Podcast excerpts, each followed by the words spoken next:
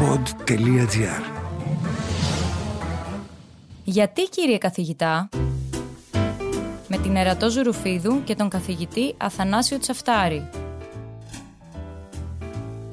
Θυμόμαστε από το σχολείο για την κληρονομικότητα. Αν και οι δύο γονείς είναι μελαχρινοί με καστανά μάτια, τότε το παιδί πιθανότατα να γεννηθεί μελαχρινό με καστανά μάτια.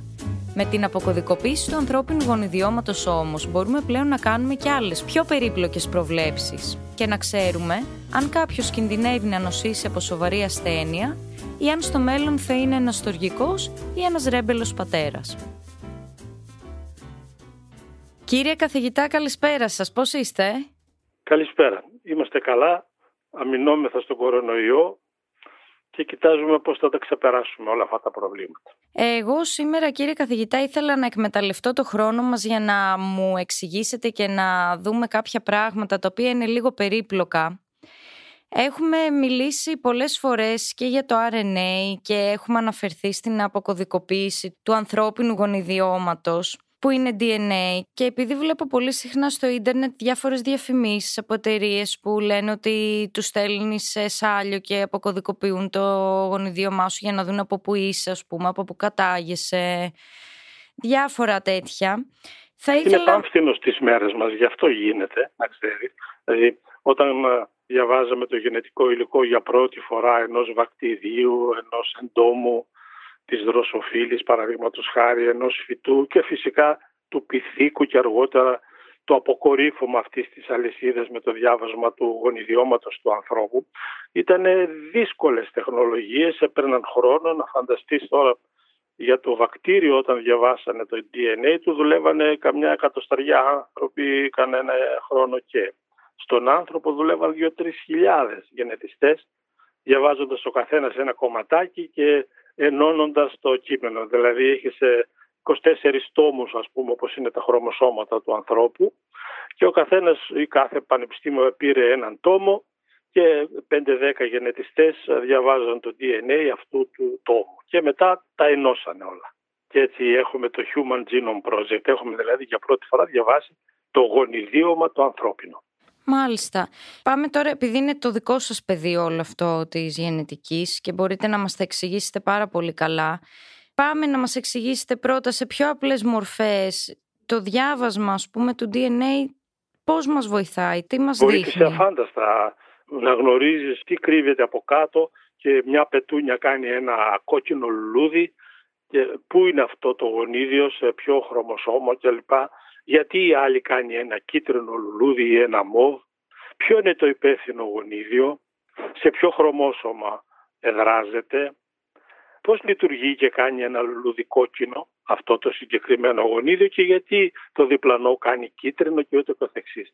Και αυτά πλέον αναλύθηκαν πλήρως μετά το διάβασμα του DNA γιατί πήγαινε κανείς ας πούμε όπως είπα λίγο πριν στη σελίδα 24 που ήταν υπεύθυνη για το χρώμα και λέγανε «Ω, σε αυτή τη σελίδα αυτό είναι το γενετικό κείμενο, βλέπουμε ένα γονίδιο που παραδείγματος χάρη τροποποιεί το χρώμα μιας φενόλης και την κάνει κίτρινη και έτσι το λουλούδι γίνεται κίτρινο ή ένα άλλο μια ουσία χρώματος κλπ.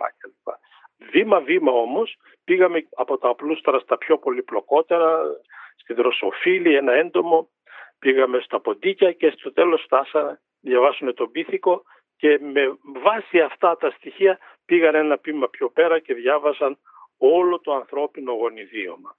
Και αυτό βοήθησε στο να καταλάβουμε ποια γονίδια είναι υπεύθυνα για κάποια λειτουργία, τι αλλάζει σε ένα γονίδιο και ο άνθρωπος έχει μια αρρώστια κληρονομήσιμη και ούτω καθεξής, για πάρα πολλούς χαρακτήρες. Άνοιξε ένα τρομερά μεγάλο πεδίο να κατανοήσουμε τις κληρονομήσιμες αρρώστιες του ανθρώπου, να καταλάβουμε ποιες μεταλλάξεις δημιουργούν καρκινογένεση, ποια γονίδια είναι υπεύθυνα για ποιο χαρακτήρα και κάπου εκεί χρειάστηκε να βάλουν ένα φρένο γιατί είχε έρθει και η τεχνολογία της γενετικής μηχανικής και οι άνθρωποι πίστευαν ότι θα μπορούσαν δειλά-δειλά να κατευθύνουν την κληρονομικότητα και χρειάστηκαν επιτροπές βιοειθικής.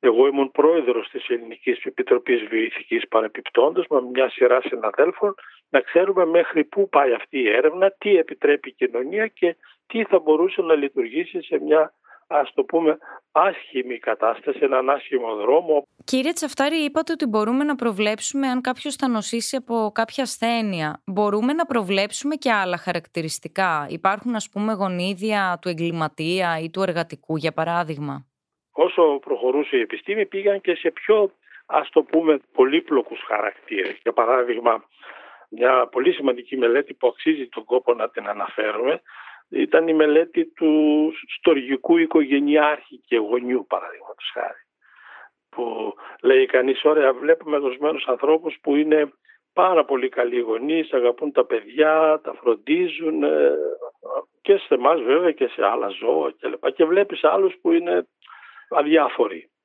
Έχοντας αυτή τη διαφορά ήταν πολύ εύκολο να πάει κανείς και να δει αν υπάρχει ένα τέτοιο γονίδι και τι είναι αυτό που κάνει τη διαφορά.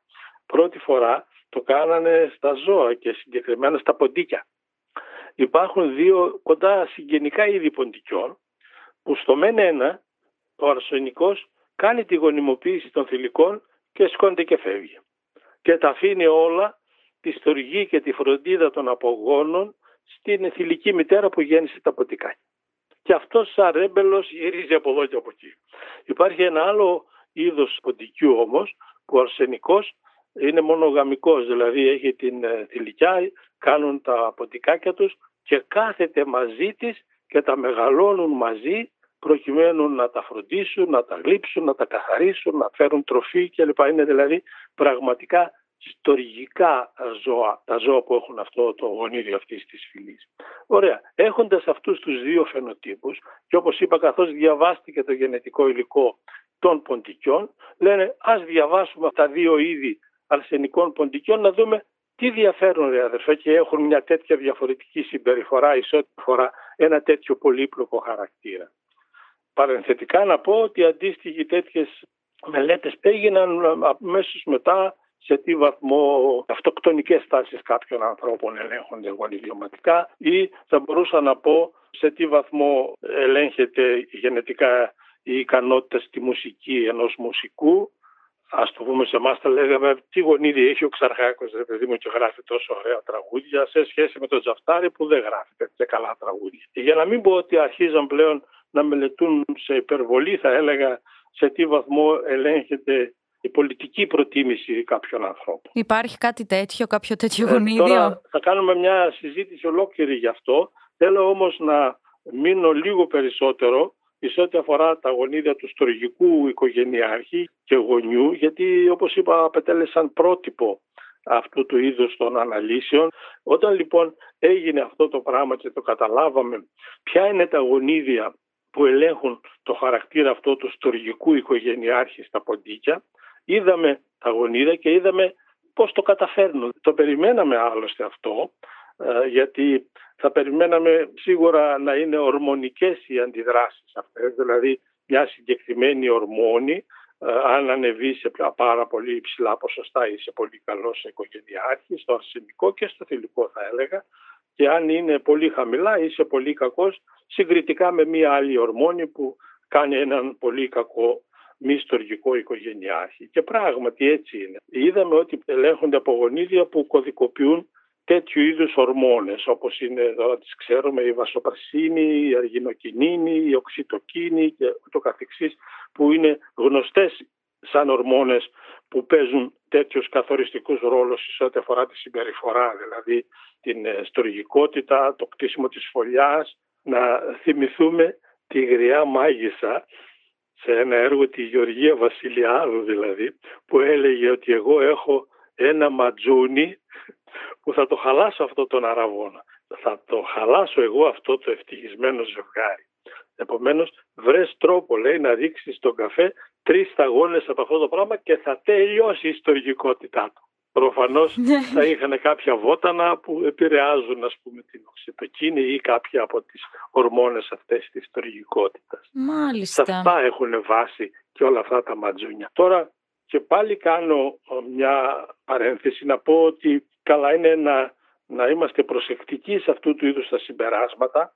Πιστεύω ότι υπάρχουν κι άλλα τέτοια γονίδια, δεν είναι μόνο ένα που κάνει αυτό το πράγμα, είναι πολλά μαζί για να κάνουν μια καλή οικογένεια.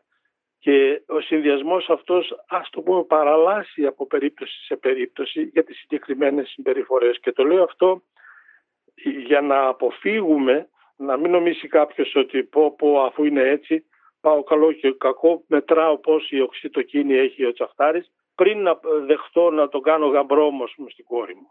Κύριε Τσαφτάρη, έχω μία ερώτηση. Ισχύει ότι τα γονίδια από μόνα τους δεν ε, μας δίνουν την απόλυτη εικόνα γιατί έχει να κάνει και με το αν θα ενεργοποιηθούν, έτσι δεν είναι; Αυτό Οπότε... ακριβώς και χαίρομαι που το λέτε αυτό. Που γι' αυτό σε έβαλα άρεστα στο διαβόλιο έτσι, γιατί θυμάσαι και τα επιγενετικά φαινόμενα που περιγράψαμε. Δηλαδή δεν φτάνει να το έχεις στο γονίδιο που ας το πούμε που κάνει αυτό το νευροπεπτίδιο όπως είναι οι οξυτοκίνες και λοιπά που σας περιέγραψα πρέπει να δουλέψει κιόλας. Αν το έχεις μεθυλιωμένο και δεν δουλεύει είναι σαν να μην το έχεις. Ή το αντίθετο, εάν έχεις ένα άλλο αλλά επειδή λείπει τελείως η μεθυλίωση δουλεύει πάρα πολύ, το αποτέλεσμα θα είναι διαφορετικό.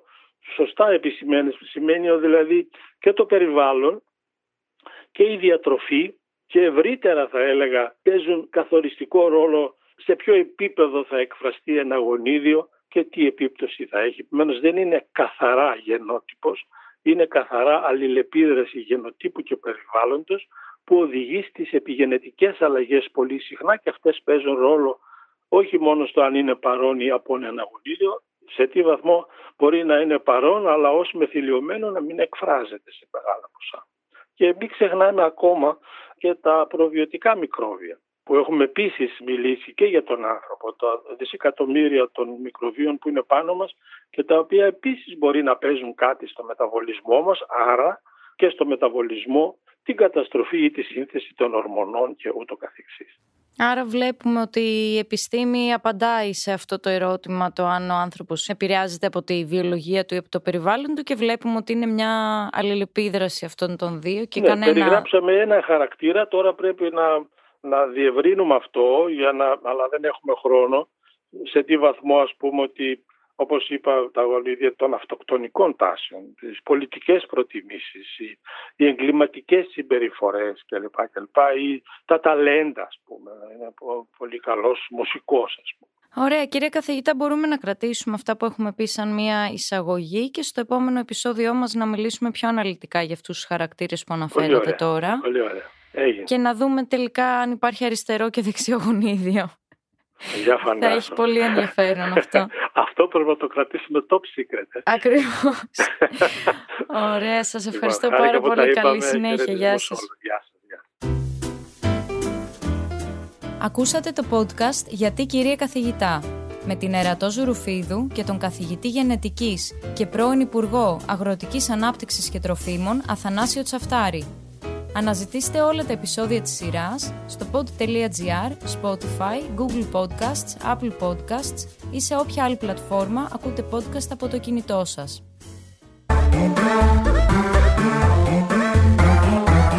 Pod.gr. Το καλό να ακούγεται.